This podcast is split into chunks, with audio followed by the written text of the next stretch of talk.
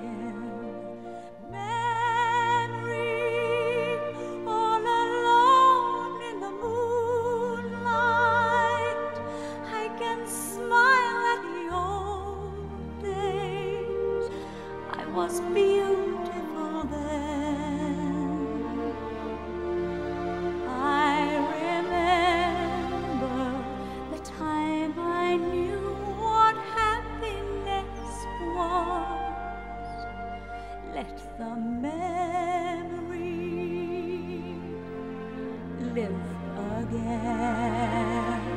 Burnt out and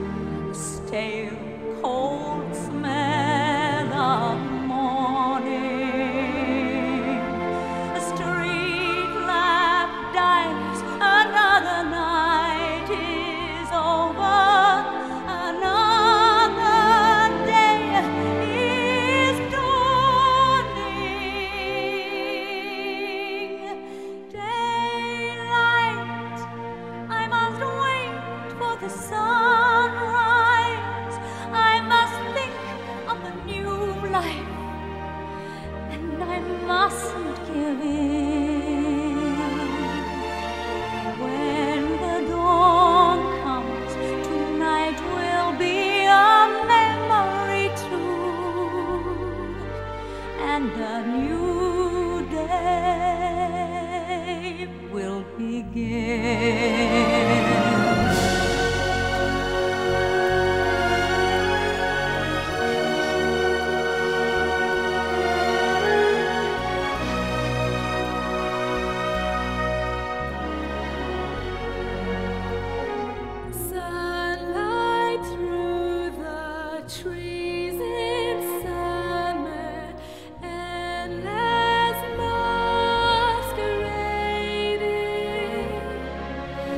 like a flower as the dawn.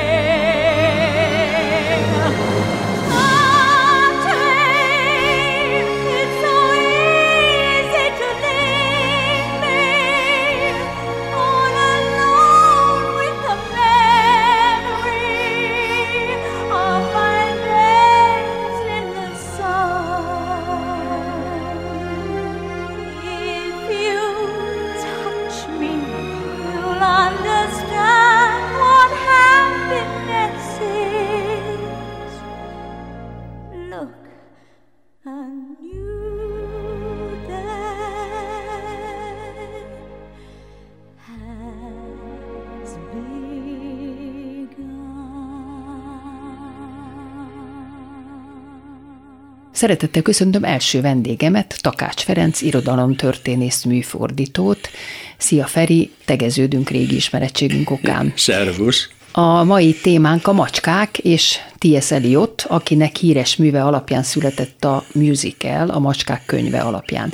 Nagyon érdekeset meséltél nekem, hogy a Memory, ami a témaadó dalunk, az tulajdonképpen az eredeti könyvben nincs is benne. Nincs bizony, egy rövid részlet a Eliotnak a Rapszódia egy szeles éjszakán című korai verséből. Egyébként tökéletesen beleillik.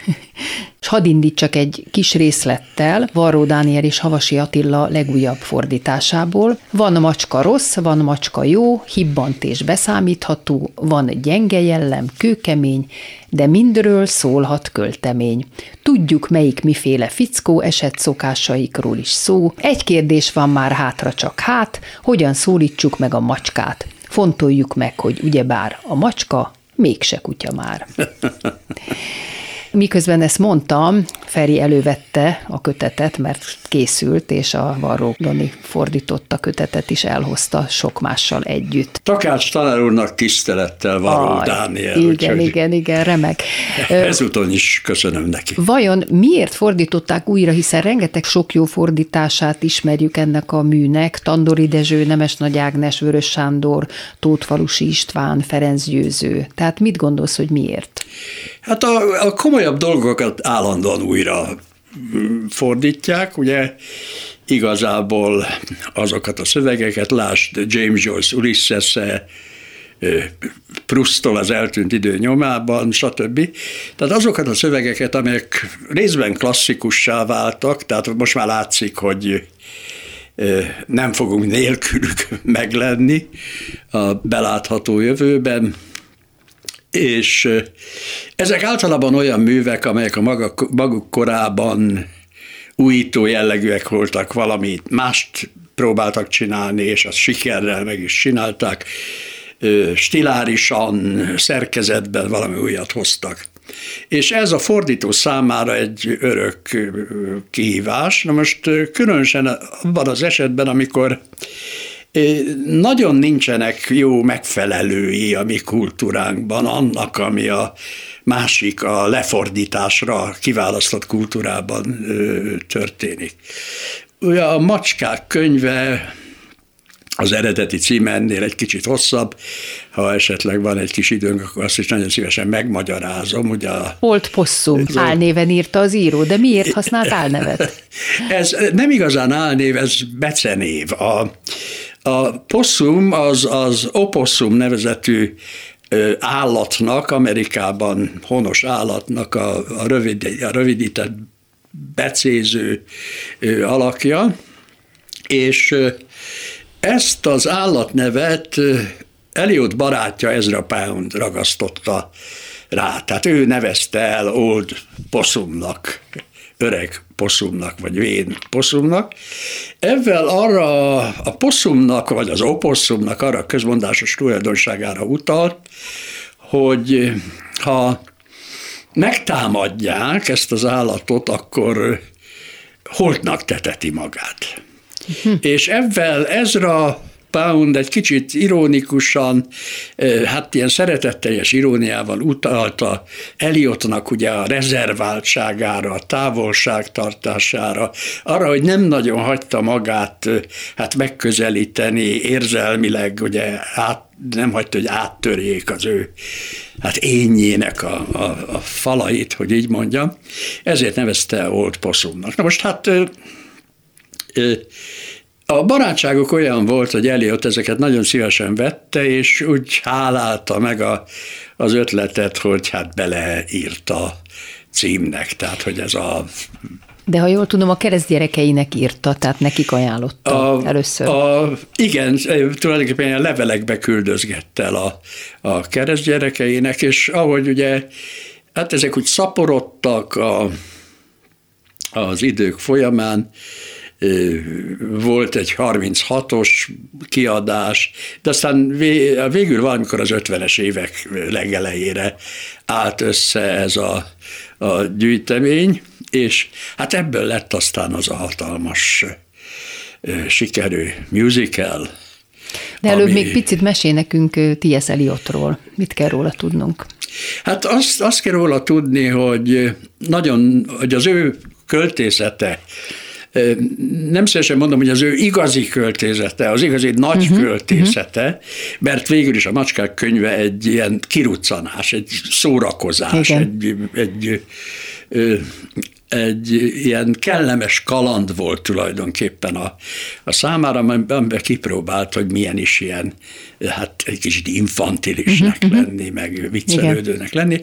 Az ő költészete egy nagyon komoly, nagyon nehezen megközelíthető, rendkívüli erőteljesen újító költészet, tehát körülbelül olyan nagyságú és olyan jellegű teljesítmény, mint a, a német Rilke, vagy a, a, a francia Valerier, vagy az ír William Butler yeats Tehát az úgynevezett klasszikus modernizmus, a régi modernizmus, a nagy modernizmus egyik, hát mondjuk itt tartó oszlopa volt ő, és az ő költészete is ezt képviseli. A főműve, amit hát egyébként szintén többször lefordítottak, ugye négy, öt, hat magyar fordítása van, a The Wasteland, a, a, amit ugye először Puszta országnak fordítottak le, Vörös Sándor még így fordította, később azután Vas István fordítása nyomán az Átok földje uh-huh, cím uh-huh. terjedt el. Ez egy ilyen hosszú, úgynevezett hosszú vers, több, hát öt egységből áll, de maga a vers egy hát páratlanul nehezen felfejthető jelentésű ilyen szövegmontás. Tehát a populáris ilyen-olyan tingli-tangli slágerektől a, a, a klasszikus latin és görög költőkig, és a legkülönbözőbb szövegek amiket körbepásztázva rakja össze Eliot ezt a verset. Egy kicsit olyan a dolog, mint a, a korabeli avantgard képzőművészetekben a montázs és a kollás dolog, hogy külön-külön ugye megvannak ezeknek a részleteknek a maguk értelme, de aztán ugye egybe vannak hányva, és az olvasóra van bízva, hogy valahogy találja ki, hogy ezek miért is kerültek egymás mellé, meg mit is mond ezeknek a részleteknek a, az egymás mellettisége.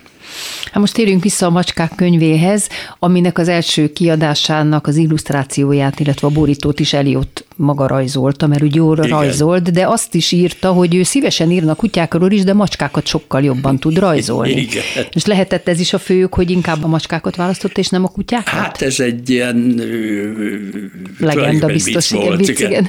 Tulajdonképpen egy vicc volt eleinte vette a kutyákról is elkezdett írni, és a, a dolog első változatában, amikor ez felsejlett, akkor ugye macskák és kutyák igen, könyve, igen. ilyesmi. És aztán van is egy vers, amiben a végleges változatban van is egy vers, amiben megindokolja, hogy hát miért is nem foglalkozik a, a kutyákkal, azok ilyen komolytalanok, ugatnak, látszólag vadag, de nagyon könnyű levenni őket a, a, a lábukról, ugye. Igen, viszont a, a macskák, azok egyéniségek. Azok viszont meg azok komolyak, ugye, Igen. azok titokzatosak, azok a maguk törvénye szerint élik a, a, az életüket, és ugyan az emberhez hozzászegődtek, de azért tartják a távolságot. Na most ebbe ugye megint egy ilyen hát magas irodalmi kitérőt talán érdemes tenni, hogy van ebben azért valami nagyon komoly dolog is. A, a modern költészet hát ős alakja tulajdonképpen Charles Baudelaire, a francia költő, és neki van egy szonettje, a macskák. Uh-huh. És tulajdonképpen a modernista költészetnek a macska motivuma nála kezdődik. A macska az, amely része az emberi világnak, de mégsem része, mintha kommunikálna velünk, de mégse kommunikálna.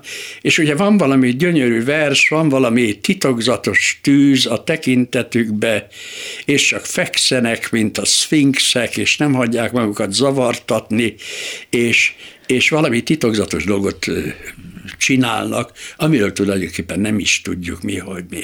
Ez a modern művész, a modern költő önképe tulajdonképpen. Tehát amikor Eliott nekiáll macskát, macskázni, macskákról írni verseket, akkor tulajdonképpen ott van a a fülében, vagy a fejében, ott van ez a bodleri örökség is, és bizonyos értelmében saját magáról ír, ugye, hogy ne, nem is oposszum, hanem hát Eliott is egy egy különös nagy cica, vagy kandúr, vagy nőstény, nem tudjuk.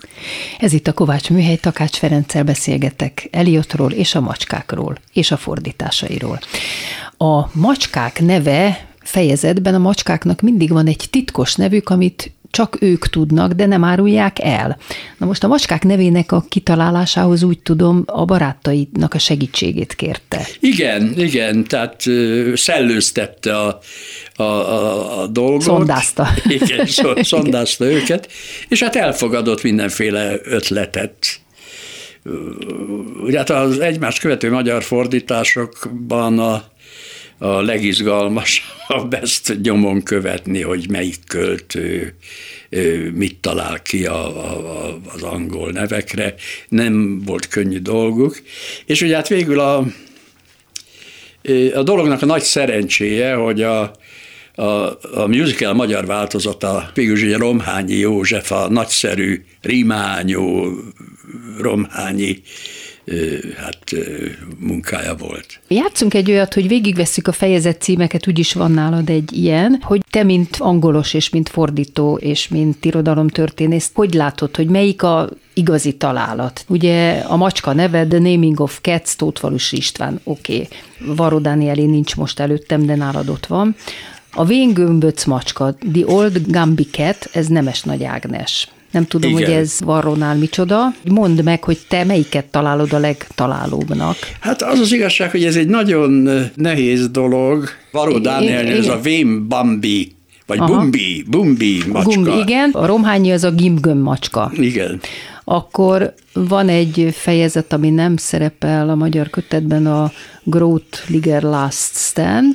Na most a Ladilaki Kandúr, ami Tellér Gyula fordítása, és ez az eredetibe Ramtam Tager, nem tudom, Igen. hogy úgy jól Igen. mondom, jó, jó. és ez a Romhányinál a macskákban Mitchell Rumli, Rumli makacs macska. macska. macska. Igen. Igen. Igen. Ott nem tudom, hogy a Varrónál micsoda.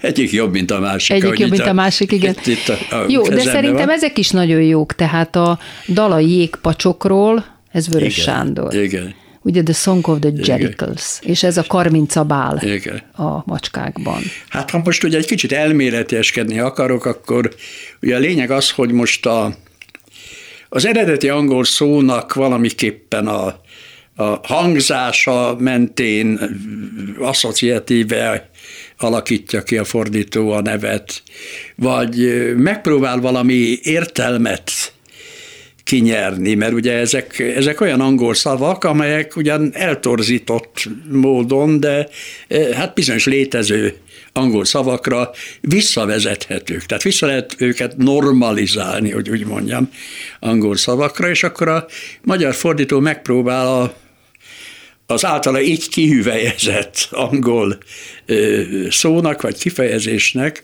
valami jelentésbeli megfelelőjét is belecsempészni. De nyilván a Romhányinál még meg van nehezítve avval, hogy a zenére kell fordítania, Igen. tehát a zenére rá kell menni, és én nekem nagy kedvencem a Shimble Shanks, The Railway Cat. Ez ugye Tótvalusinál úgy szól, hogy csülke csámpás a vasúti macska, viszont a Romhányinál ez Elvis Trén és hát ez Igen. szerintem egy óriási találat, hogy Elvis, Igen. nem is kell magyarázni, hiszen Elvis halljuk. A vonat. Elvis Igen. a vonat, és olyan, mint egy név, hogy Igen. Elvis Trén.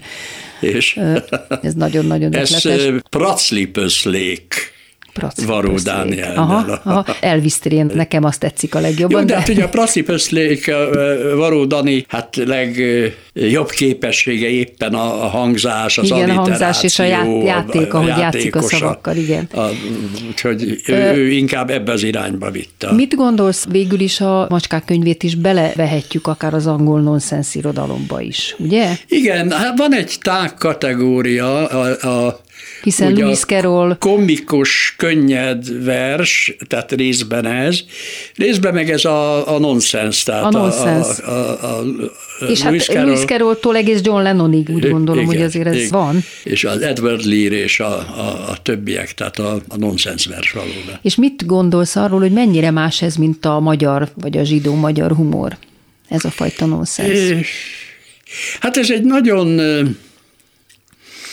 mm, hát nyelvi humor, és ö, é, az az igazság, hogy van egy 20. századi búvópatak, tehát amikor a, a Karinti kitalálja a halandzsa nyelvet, Igen. és nem veszük igazán komolyan, fantasztikus nyelvfilozófiai ö, indoklást mellékelő abban a néhány krokiban, néhány rövid ö, tárcában, ahhoz, a, tehát hogy a hangzásról, a szavakról, a jelentésről, uh-huh, és a jelentés uh-huh. hiányáról, és a jelentés teremthetőségéről, ugye hát anélkül, hogy olyan nagyon figyelt volna erre az angol költészetet, részben nem is tudott figyelni, mert minden ellenkező híreszteléssel ellentétben nem tudott angolul. Ja, nem tudott angolul, aha.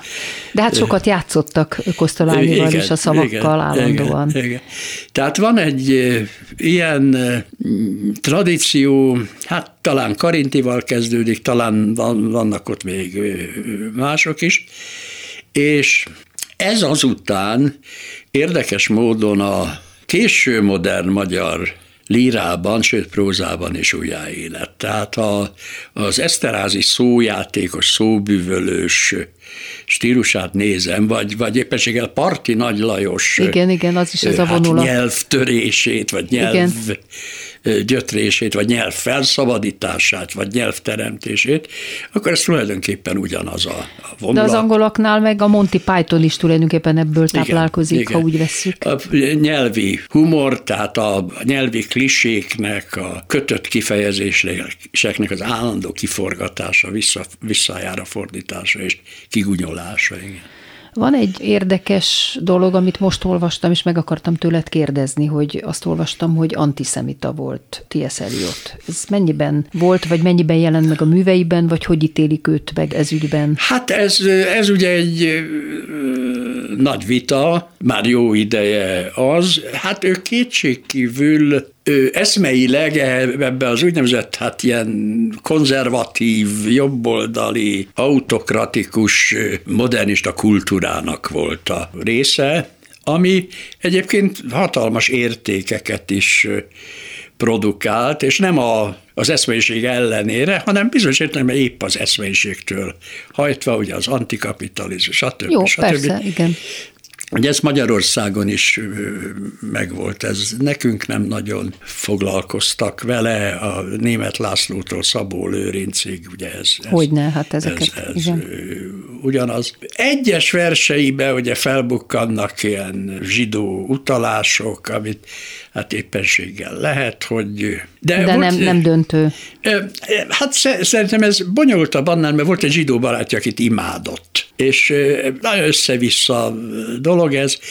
34-be közé tett egy előadás sorozat a szövegét a, az After, After Strange Gods, tehát az idegen istenek után, ez egy bibliai utalás, hogy ne kurválkodj idegen istenekkel, ugye ezt megparancsolta. És ott, ott bizony eléggé, hogy is mondjam, hűvösen nyilatkozik a, Értem. a, a modern zsidóság részvételéből. Na mindegy, most ez úgyis csak egy mellékkitérő volt. A lényeg az, hogy a Macskák könyve zseniális, és a musical is szerintem a maga műfajában abszolút zseniális. Köszönöm Takács Ferencnek, Nagyon hogy beszélgetett szívesen. velem a Kovács műhelyben. Szia Feri! Szia, minden jót! És most jöjjön a Macskák musicalből a Karminca Bál.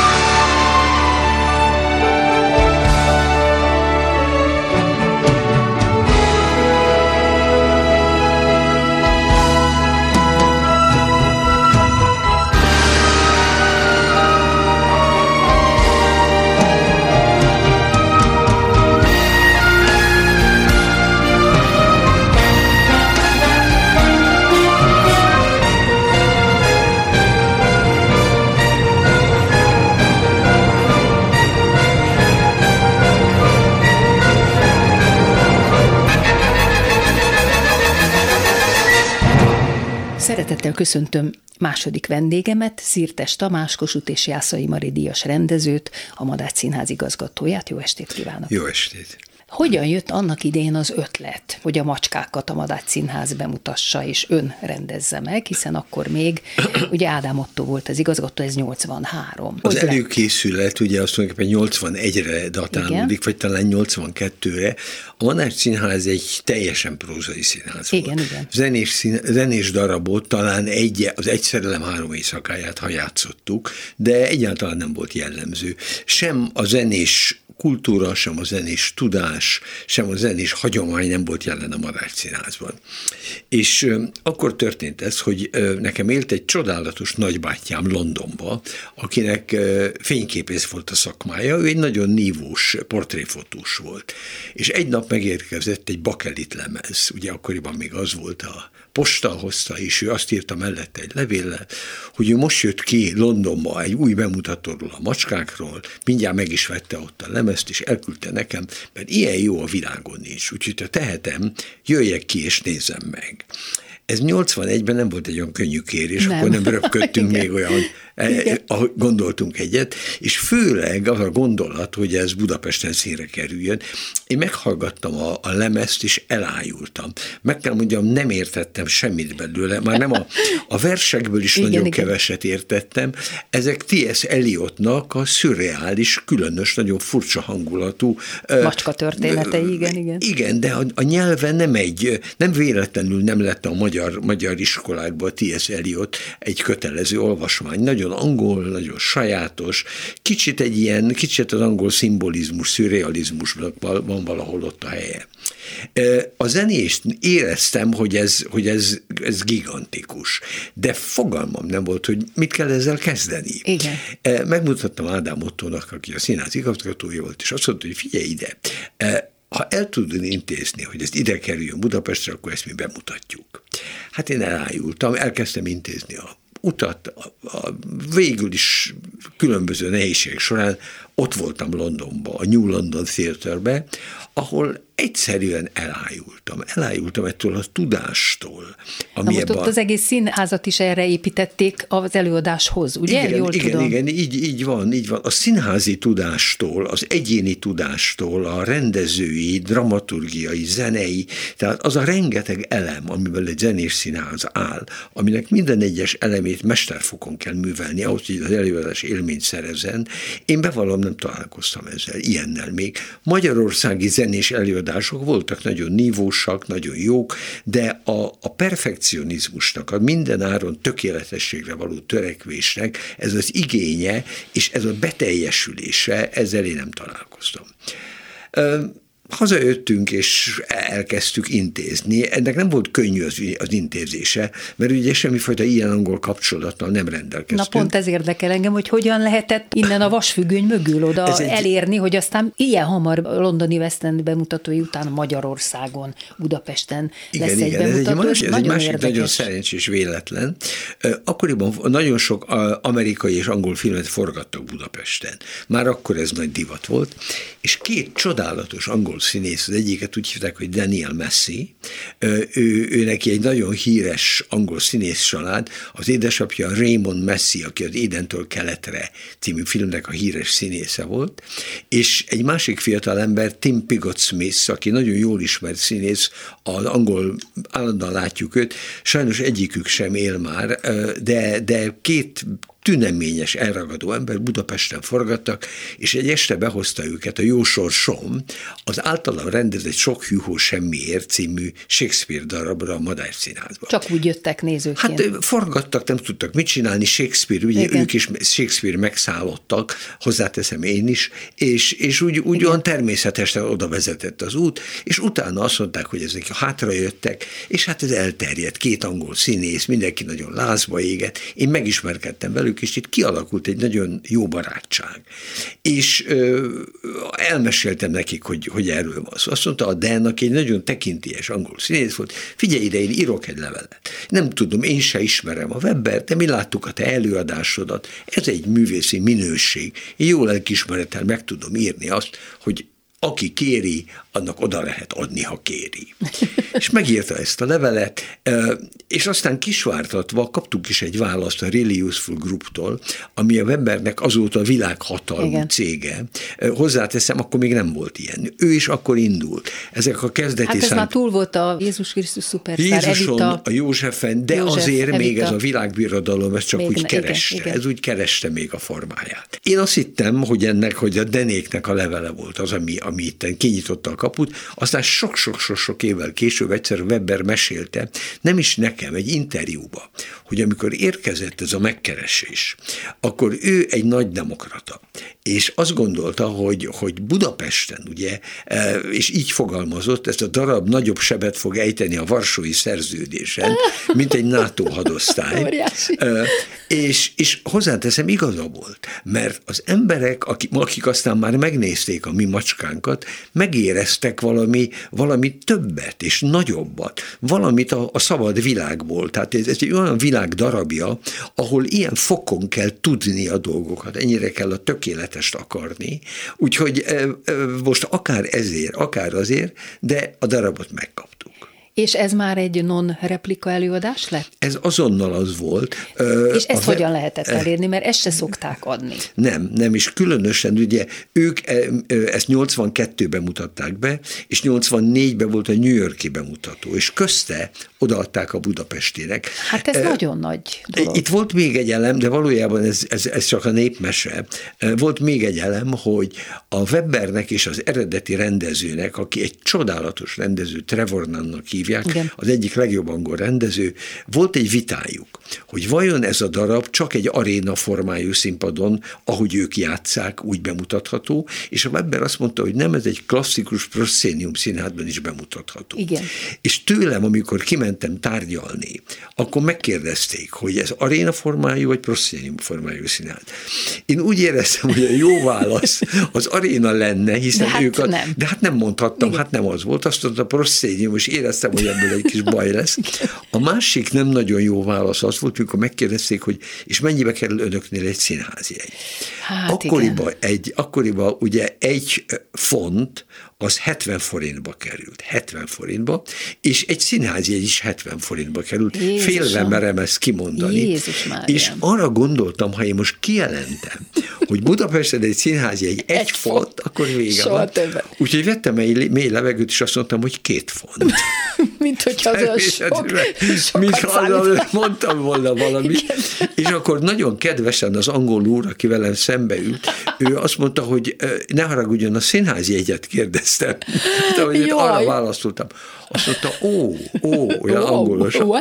Úgyhogy innentől tudtam, hogy a, a pénznek ennek nem volt szerepe a döntésben. Aha, hát akkor tényleg ez lehetett ez a vasfüggöny mögötti Valószínűleg, dolog. a legerősebb. Meg, meg a próba, hogy akkor mit, mit számít itt a vasfüggöny mögött, kipróbálják? Ki lehetett próbálni. Az ő, ő szerződéseik, azt később megtudtam, hogy a, a Weber szerződései az aktuális rendezőkkel, amely a londoni előadás előtt biztosít nekik x évi non-replika jogot, akkor ezek még nem éltek. Tehát ő könnyedén kipróbálhatta ezt. Egy másik színház, másik ország, másik rendezésben nem kötelezték őt, őket a saját szerződéseik. Nagyon érdekes. A fordítás a zseniális Romhányi József munkája, őt hogyan találta?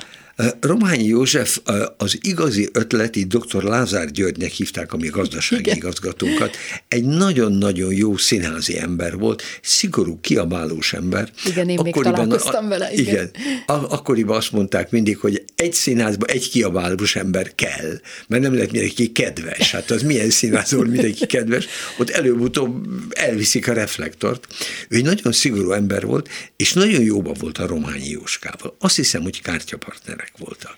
És amikor ez jött, akkor fölmerült az ő, a Romhányi és a dr. Lázár beszélgetésében ez, és valószínűleg a Romhányi lecsapott rá. És azt mondta, hogy én ezt megcsinálom. Meg tudom csinálni, és megcsinálom. Igen, és amikor bejött, és én először találkoztunk, akkor emlékszem azt a mondatot, kérdeztem, hogy Jóska, van neked ehhez kedved? Azt mondta, több, mint kedvem, gusztusom van rá. cukor. és akkor, szóval akkor már azt lehetett tudni, hogy ez biztos egy hát nagy és ez valami lesz, fantasztikus. Azt kell mondjam, hogy az ő versei nem illik ilyet mondani, hogy jobb, mint a T.S. Eliot, mert, mert más, más de, de, de, de, de szövegbő, szóbőségben, igen. szellemben, fantasztikus. Hibátlan prozódiával, szóval nagyon klassz, igen. igen hát. És hát utána jött hozzá a, a, nagy, a nagy ágyú, a seregi Na, ezt, ezt, erről külön akarnék még mindjárt beszélni, csak először még elmondom, hogy ez itt a Kovács Műhely és Szirtes Tamással beszélgettünk a macskák születéséről, aminek már elég rég. Hanyadik évnél tartunk? Hát ugye 39 év. 39. Jövőre lesz a nagy Jövőre 40. lesz a nagy, nagy, nagy igen, 40 igen. éves születés. Tehát menjünk vissza a másikhoz. Ugye én is láttam a macskákat még régenként a Londonban, és azt gondolnám, hogy ugye a rendező iszonyú fontos, de hát a rendezővel egyenértően fontos egy olyan koreográfus, aki ezt megálmodja.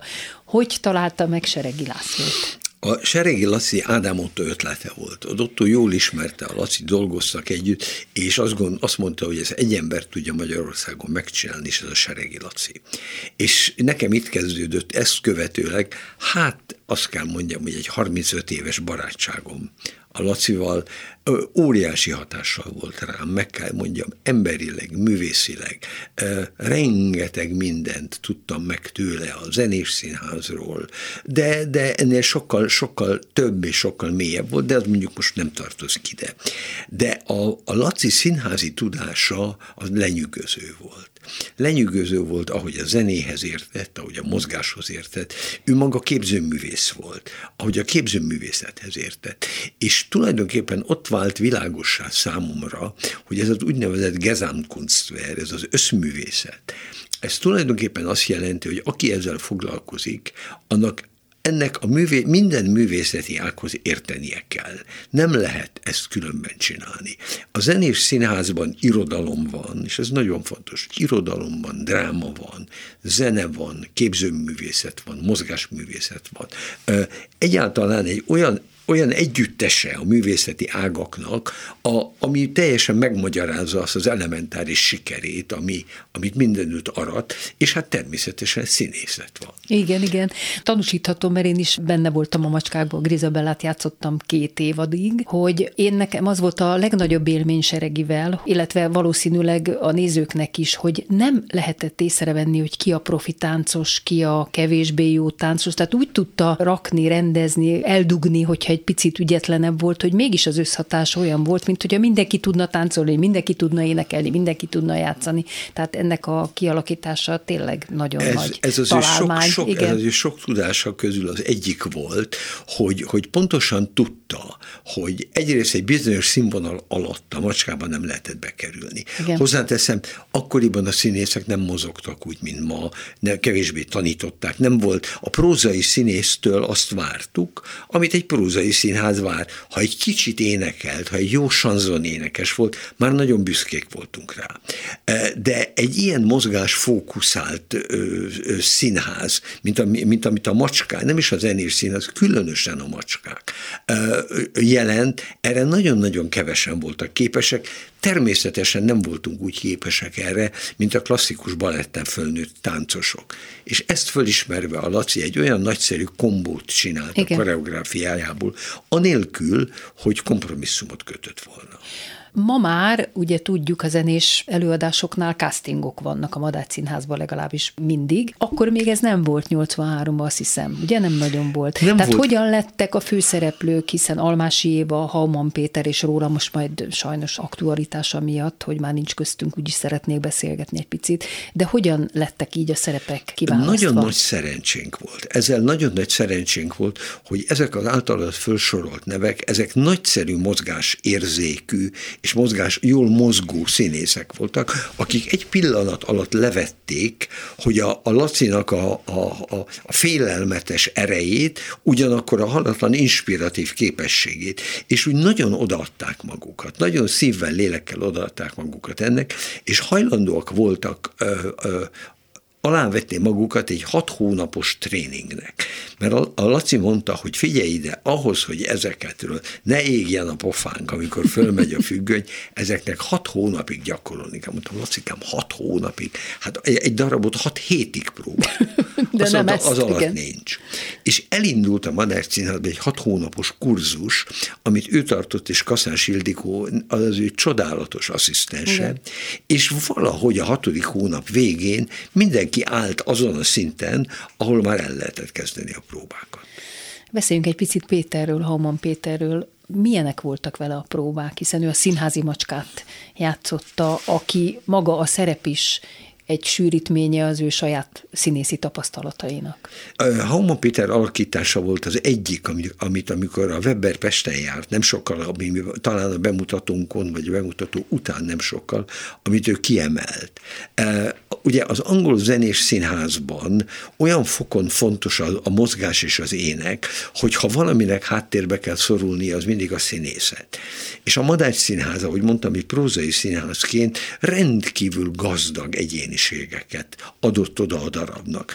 És a Péter pedig egy egészen különleges egyéniség volt. Az ő, az ő groteszkuma, az ő nagyon sajátos és ellenállhatatlan humora, az ő sajátos mozgáskultúrája, ezek mind azok, amiket ő adott hozzá ehhez a szerephez, és ettől lett egy olyan nem is nagyon tudom pontosan meghatározni milyen, de egy ilyen csak rá jellemző, különleges mutatvány, hogy aztán mind az utolsó jubileumig, ugye az 1500-ig, ami, ami Az volt az utolsó az volt az utolsó, Péternek, igen. ahol mindig úgy érted véget, hogy mikor már vége volt mindennek, akkor a társulat szétnyílt, és ő ott állt, közönség örjöngött, és ő még egyszer elénekelte.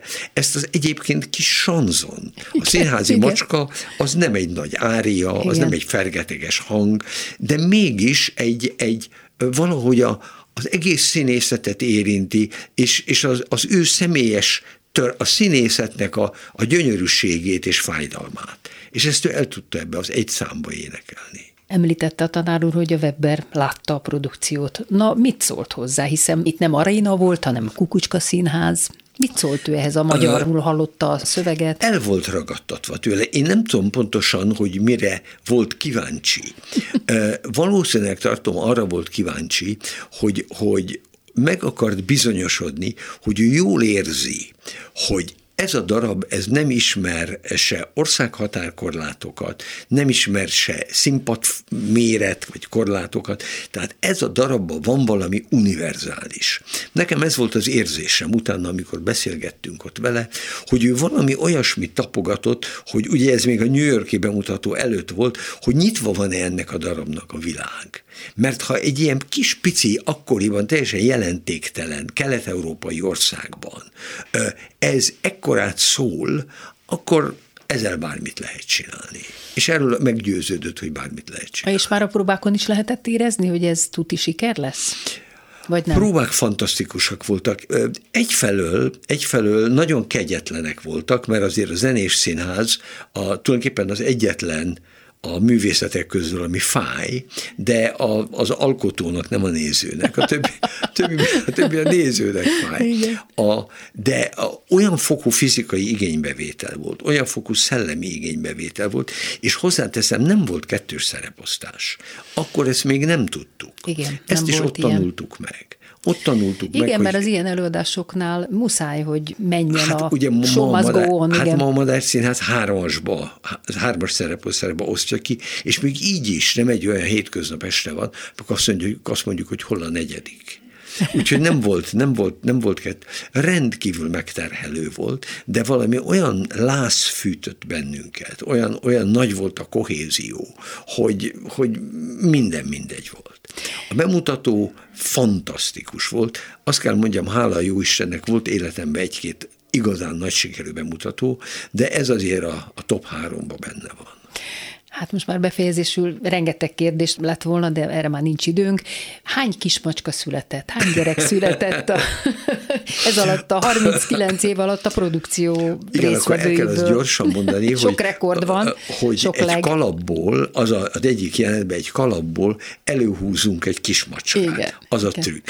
És ugye a né- nézők ezt tud, kell, tudják, a kalapot mi rátesszük egy süllyedőre, egy színpadi lukra, Igen. a kalapodnak is van egy lukja, Igen, meg igen. alatta is Igen. van, és azon feladunk egy kis macskát. És volt egy jubileum, amikor, eh, amikor én úgy döntöttem, hogy az összes addig született kismacskát húzzuk elő a lukból.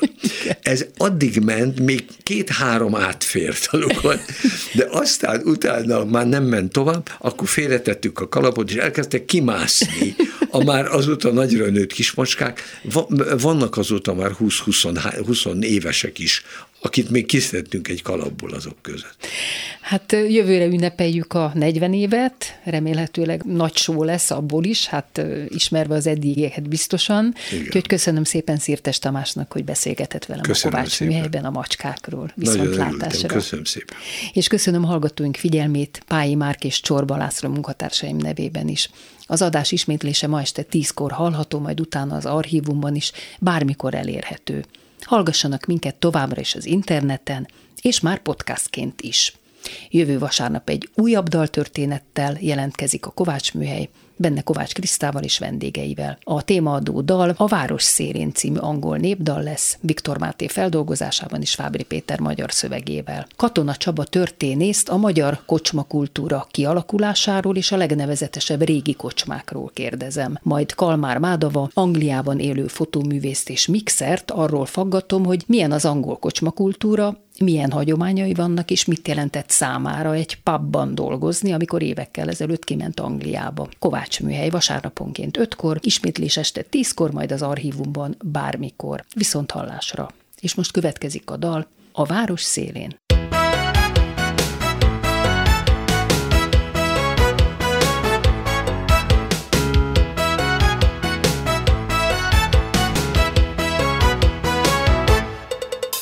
A város szélén kocsma áll, kocsma áll, az én szép párom oda jár, oda jár, és vígan issza jó borát, és rám se gondol, rám se ránt.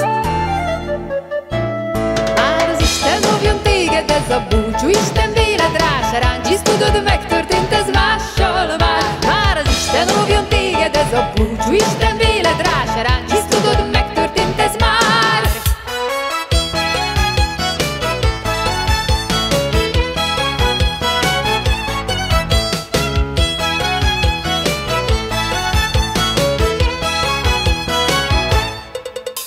Egy lányhoz jár, az várja őt, várja őt, s ő ölbe kapja azt a nőt, azt a nőt, s ki nem rég hű volt, s hozzám járt, most más lánytól elvígan át. Már az Isten óvjon téged, ez a búcsú, Isten véled rá se tudod, megtörtént ez mással már. Már az Isten óvjon téged, ez a búcsú, Isten véled rá se ráncs,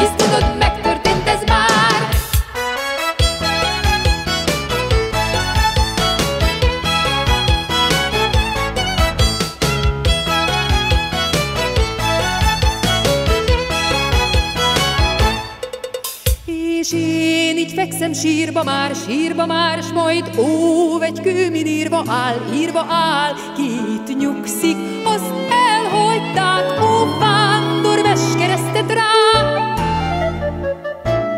Már az Isten óvjon téged, ez a búcsú, Isten véled rá se ráncs, tudod, megtörtént ez mással már. Már az Isten óvjon téged, ez a búcsú, Isten véled rá se ráncs, tudod, megtörtént ez már.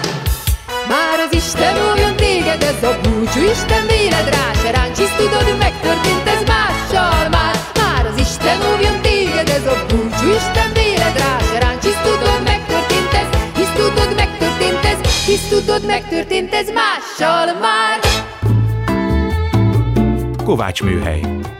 Kovács Kriszta műsorát hallották.